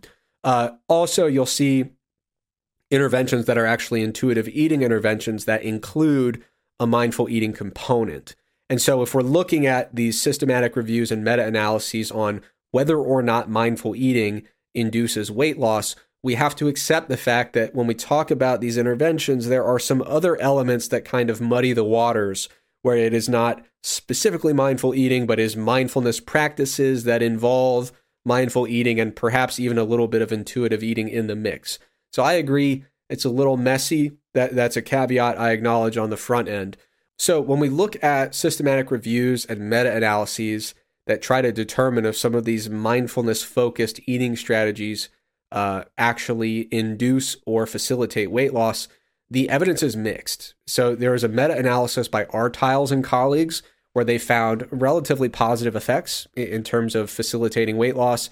There was also uh, a systematic review by Katterman and colleagues where they actually found inconclusive effects on weight loss from this kind of blurred cluster of strategies. You know, when we talk about these systematic reviews and meta analyses, like I said, it's kind of mindfulness based eating strategies with like a little hint of intuitive eating in the mix. Generally speaking, there's some evidence suggesting that um, you know there there could be a positive effect on weight loss. Other evidence suggesting that the the um, the effects seem to be a little bit mixed. And I think some of those mixed results ultimately come down to two things. First of all, when you're blurring these interventions together, it, it can add some degree of variability in terms of what the systematic review or meta analysis is actually investigating. Um, you know, so I, I, would expect some kind of mixed findings when the actual intervention is so uh, loosely defined and implemented. And the other thing is, with any type of mindfulness intervention, uh, the implementation is really key. Um, it, it's really critical with, with any type of mindfulness based intervention to make sure that you're presenting it in a way that's very accessible a way that the participants in the trial or the program are, are really going to buy into it uh, and really embrace some of the ideas because we're really talking about we're talking about perspective here and cognitive processes at the participant level so if you're not able to deliver the intervention in a way that really effectively reaches the individual and, and kind of conveys a message uh, of how this is supposed to really work effectively you could find uh, instances where one mindfulness eating or one mindful eating intervention is far more effective than another mindful eating intervention purely on the basis of just being implemented in a much more skillful and much more effective way.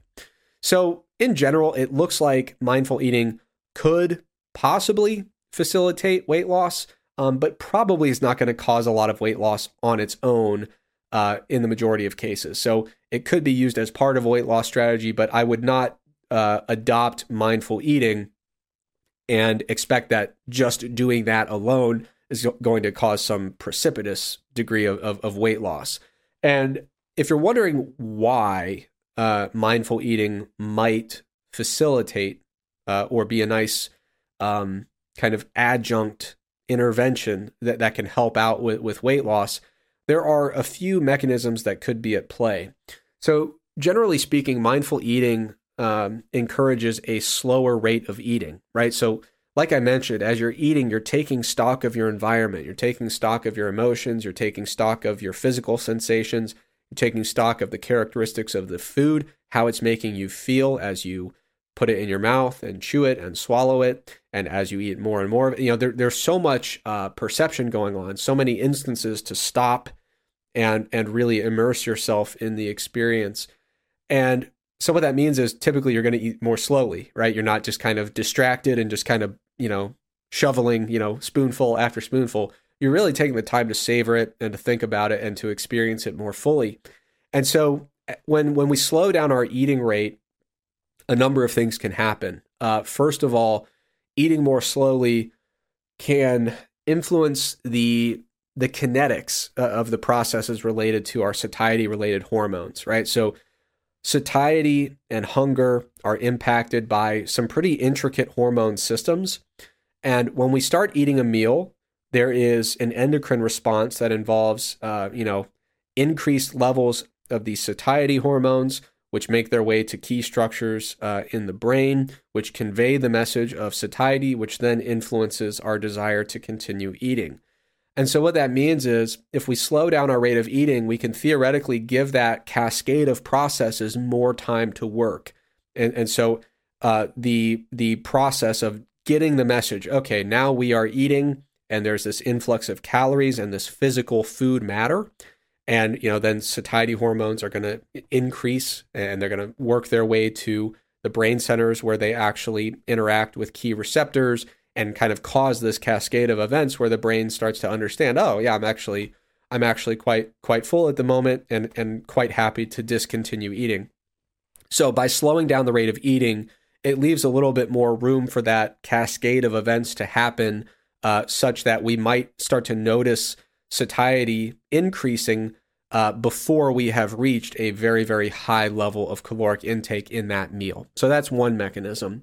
a second mechanism that could be at play here when we look at mindful eating facilitating weight loss is the fact that a slower rate of eating can influence our memory related to food ingestion and can also influence our sensory experience of the meal. You know, so we have more time during the meal where we are really fully experiencing the flavors and the aromas of the meal. We are kind of mentally coding that as a greater sense of satisfaction and a more prolonged uh, experience in which we are quite satisfied from a sensory uh, perspective. And so there there is some interesting research indicating that when you have someone slow down a meal, there's almost we can think of it as a higher ratio of satis, uh, sensory satisfaction relative to calories ingested. And it also seems that there is a persistent effect of that that seems to drag on throughout the day.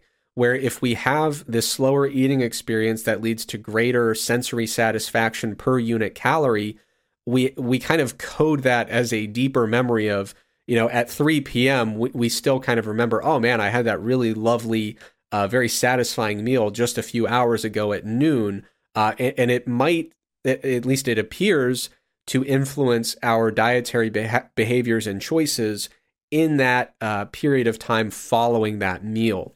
So uh, that research to me is not fully fleshed out. I'm, I'm going to admit that on the front end. But if we're looking for explanations of why mindful eating might lead to, um, you know, perhaps a, a, slightly easier weight loss process, or even perhaps uh, an unintentional modest reduction in body weight it's possible that that amplified sensory experience might impact our memory of the meal in a way that persists throughout the day and does influence some of our dietary choices and behaviors. And then a third um, mechanism that comes to mind is that mindful eating strategies also tend to facilitate what we would call an acceptance based approach to weight management, hunger management, and dietary restraint. So, um, in fact, like just to kind of reinforce that point, there's a, a really great published review about acceptance based weight control strategies. And it, dif- it discusses mindfulness as a key component of this acceptance based approach. And uh, sometimes with, with, well, always, as far as I know, with research papers, you're going to have to specify a number of keywords. And mindfulness was actually one of the, the five keywords that was selected for the article. So that's just kind of a, a, a direct demonstration of how critical mindfulness is when we talk about these acceptance based uh, strategies. So, if you're wondering what an acceptance based approach would actually be in this context, it's actually a very intuitive concept. So, if you're trying to use an acceptance based approach to weight control, um, you want to really focus on your thoughts, your feelings, and your bodily sensations when it comes to the behaviors pertaining to weight control. So, for, for our case, we'd be talking about eating uh, or you might be talking about hunger sensations between meals or something like that. And the the idea of an acceptance based approach is that you're taking stock of these experiences, thoughts, feelings, uh, these bodily sensations, and instead of trying to suppress them or avoid them, um, or kind of catastrophizing when a negative one arises, what we're trying to do is kind of change our relationship to these experiences and sensations such that we can um, basically accept that they are part of the process and we can almost em- embrace the fact that we we understand that these various sensations will will come and go throughout our weight control process. So to lean on a more concrete example here, we can think about hunger uh, and how it would look if we adopted an acceptance based approach. Now, typically, you know, a lot of dieters really do fear hunger and they aggressively avoid hunger. And sometimes they do catastrophize a little bit when hunger is present. It's very natural to, be, to become hungry and say, oh man, if I'm hungry now, how am I going to feel in three hours? Or how am I going to do this diet if I'm already feeling hungry at 180 pounds and I'm trying to get to 160, you know? Uh, so it's very understandable why we get to those points where hunger induces some degree of fear or concern or worry. Um, but if we adopt a more acceptance based approach, we can mindfully acknowledge the presence of hunger without kind of falling into those conditioned responses. We can we can experience that sensation and say, I notice and I acknowledge that hunger is present. I accept that hunger is going to be part of my experience as I pursue this goal, but I'm not going to let it take the reins of my perceptions and my thoughts and my worries. I'm not going to let it derail me um, from an emotional perspective, nor am I going to let it derail me from my uh, my actual dietary goals and objectives today. So we can mindfully accept the fact that hunger is present without giving it the power to completely take control and take the reins. And we're not trying to suppress it. That's a very different thing. So sometimes people will see hunger arising or they will notice hunger arising and they say, I need to defeat the hunger or suppress the hunger um, or find a way to rectify the hunger and make it go away. With an acceptance based approach, you can say, Oh, I see that there's some hunger here, and that's okay. Uh, I expected that this would be coming uh, to some extent, and this hunger does not have unlimited power over me and my feelings and the way I act moving forward. So it's not about suppressing it, it's not about overcoming it, it's about accepting it. We can kind of think about it as receiving severely negative feedback from someone whose opinion we don't necessarily value all that much. You know, we could say, okay, I accept that you think I did a terrible job. Uh, I can acknowledge that, but ultimately that's not going to ruin my day or alter the way that I move forward with the way I do what I do.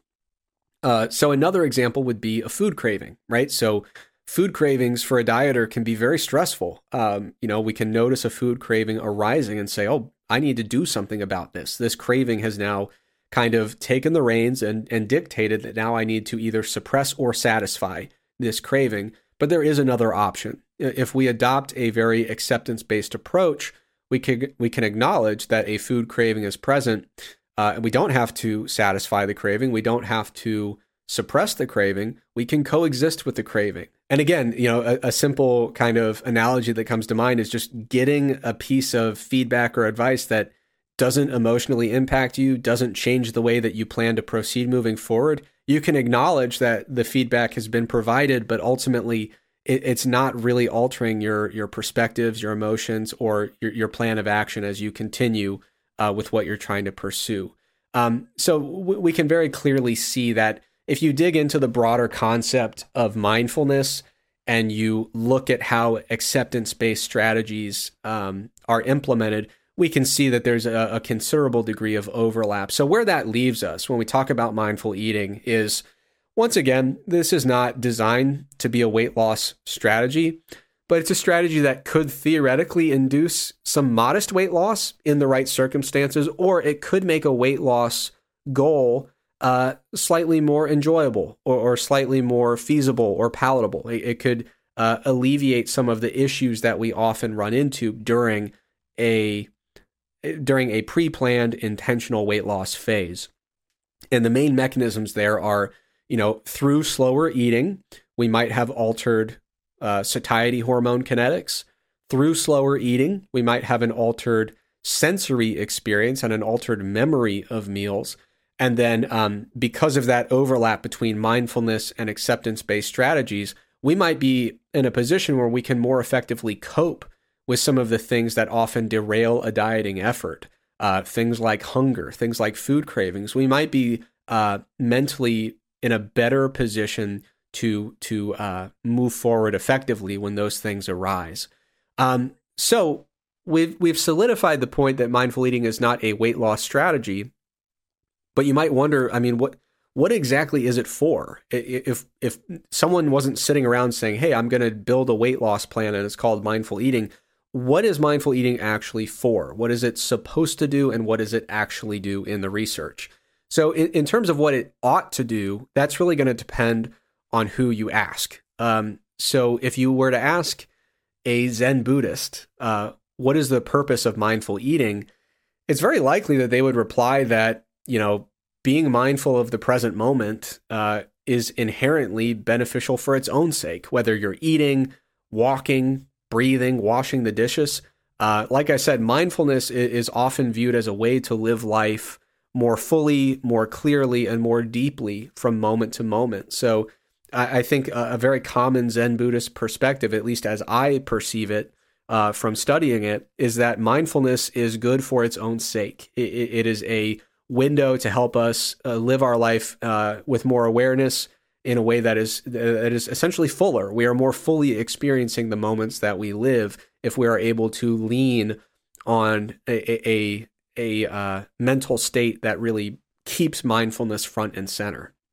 Now, if you ask a nutritionist, a dietitian, or even a psychologist with expertise in eating behavior, they might reply that mindful eating as an you know as kind of a intervention is uh, intended to have beneficial effects pertaining to more behavioral and psychological elements of eating and might help someone improve their relationship with food.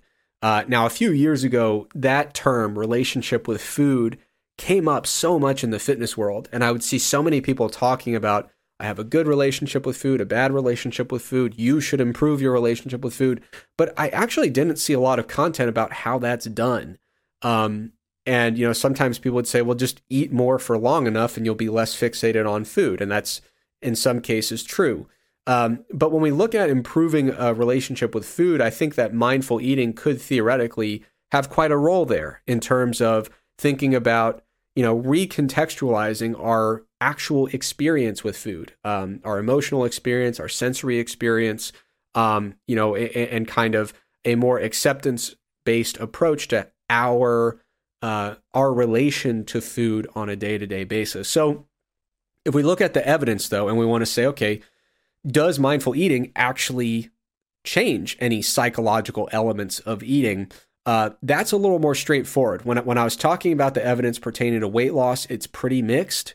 Um, but when it comes to psychological effects, there actually are quite a few uh, systematic reviews and meta analyses pointing toward quite positive effects.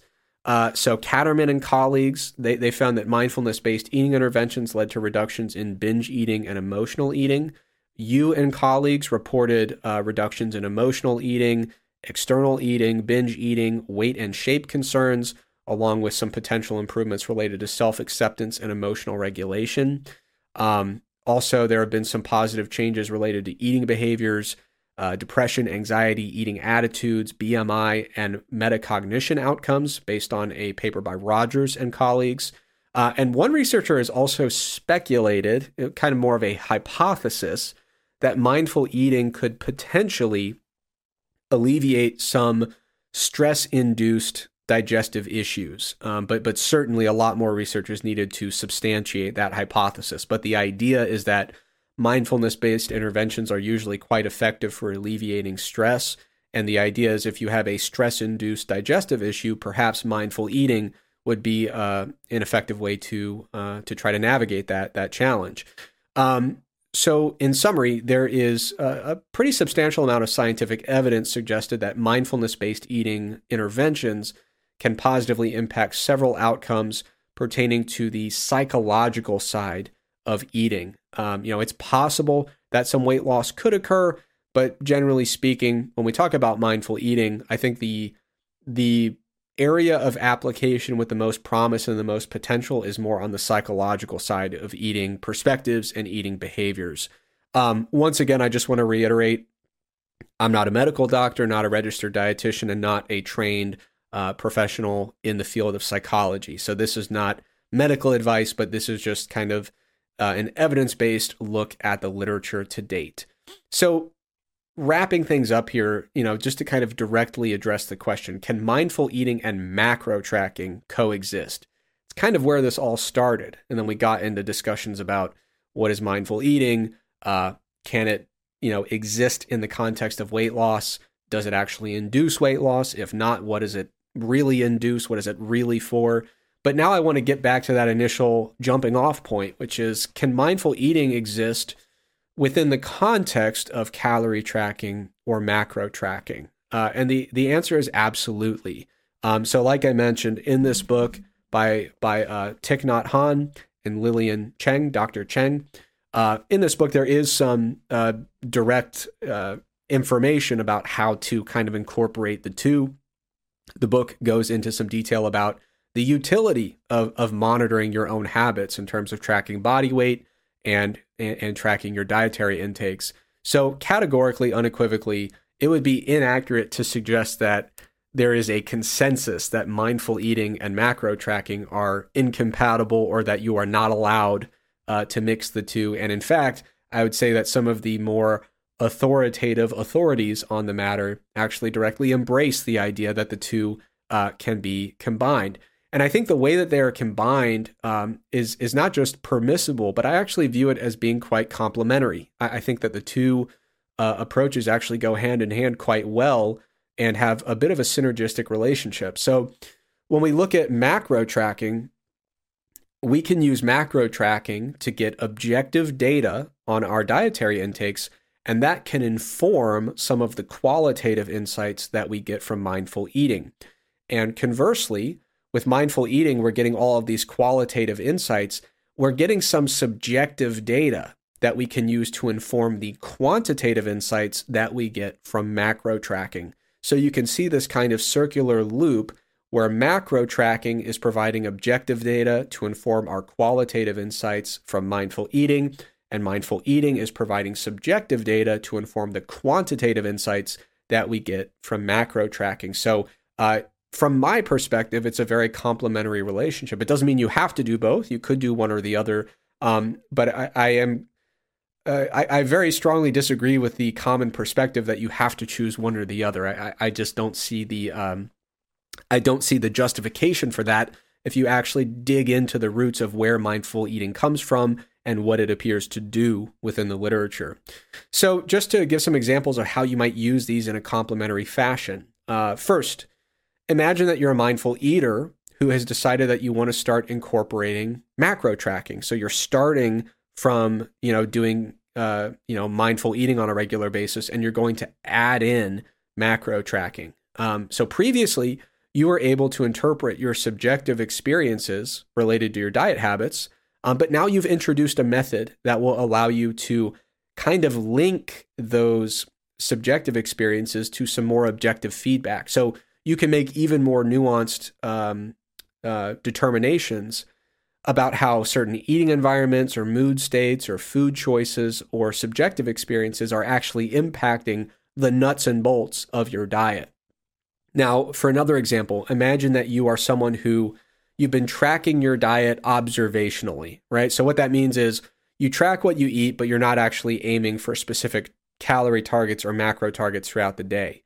Um, if you're starting from that place, you have some quantified objective dietary data but you don't really have any subjective context about how these numbers are being influenced by things like your eating environment, your mood state, your food choices, and, and all these other subjective elements. So you can see what you're doing, but you don't have access to the observations about the subjective experience underlying some of those choices that you're gravitating towards. So, of course, if you implement mindful eating in that context, now you have a more contextualized, more comprehensive understanding, a more well rounded picture of your overall dietary habits. And so you're getting this this uh, additive information from mindful eating that helps you better contextualize the observations that you're seeing in your food log.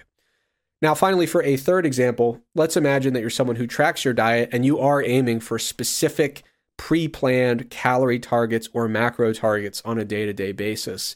Uh, you might notice uh, before you start mindful eating that it's harder to hit your macros on some days than others.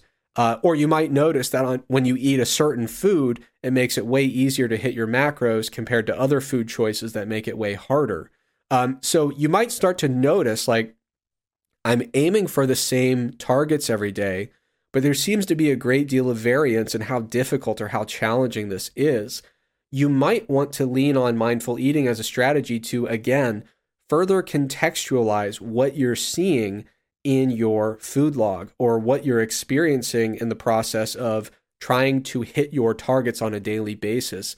You might find that if you implement mindful eating, there are certain eating environments, certain mood states or emotional states, uh, certain food choices that are really impacting the ease with which your ability uh, the the ease with which you have the ability to hit your dietary targets on a daily basis. So just from those examples, those three examples, we can clearly see scenarios where macro tracking can facilitate mindful eating, and mindful eating can also facilitate macro tracking. Macro tracking. So there's this combination of objective and subjective data that can really merge to paint a more comprehensive and more well rounded picture of a person's overall dietary habits.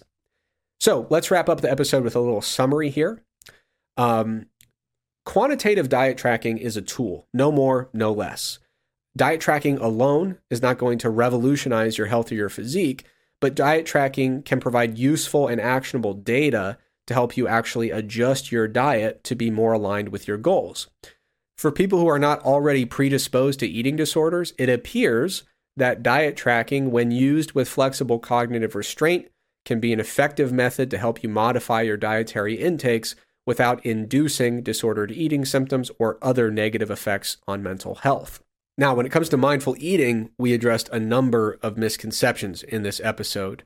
Uh, so, first, a lot of people say that mindful eating and intuitive eating are the same thing. Uh, that's clearly not the case.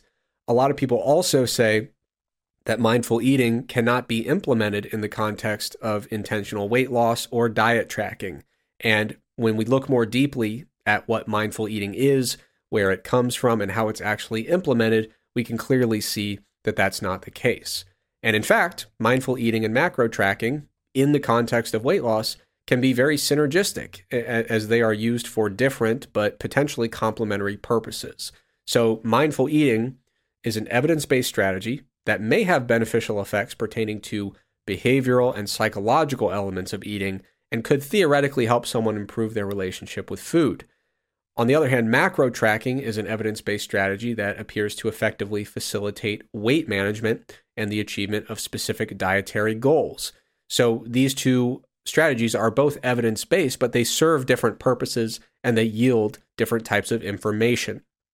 The subjective information that we get from mindful eating can inform our, our dietary practices in terms of our macro tracking, and the objective data that we get from our macro tracking can inform and contextualize some of our subjective experiences that we notice during mindful eating. So, a lot of times people uh, wonder which of the two that they should choose between mindful eating and diet tracking. And I say, why choose one when you can easily utilize both? Um, having said that, there are two major caveats for this entire episode that I want to reinforce. First of all, there are some people who are particularly predisposed to developing eating disorders. There are some folks who are at very high risk for eating disorders or might even have current undiagnosed eating disorders. And these individuals should not undergo any intervention involving weight monitoring, diet monitoring, or dietary manipulation without first seeking guidance from a qualified medical professional who has ample training and experience in the area of disordered eating. Number two, uh, people with concerns related to psychological outcomes uh, as they pertain to dieting should not independently use mindfulness based strategies as a replacement for seeking help from a qualified healthcare professional.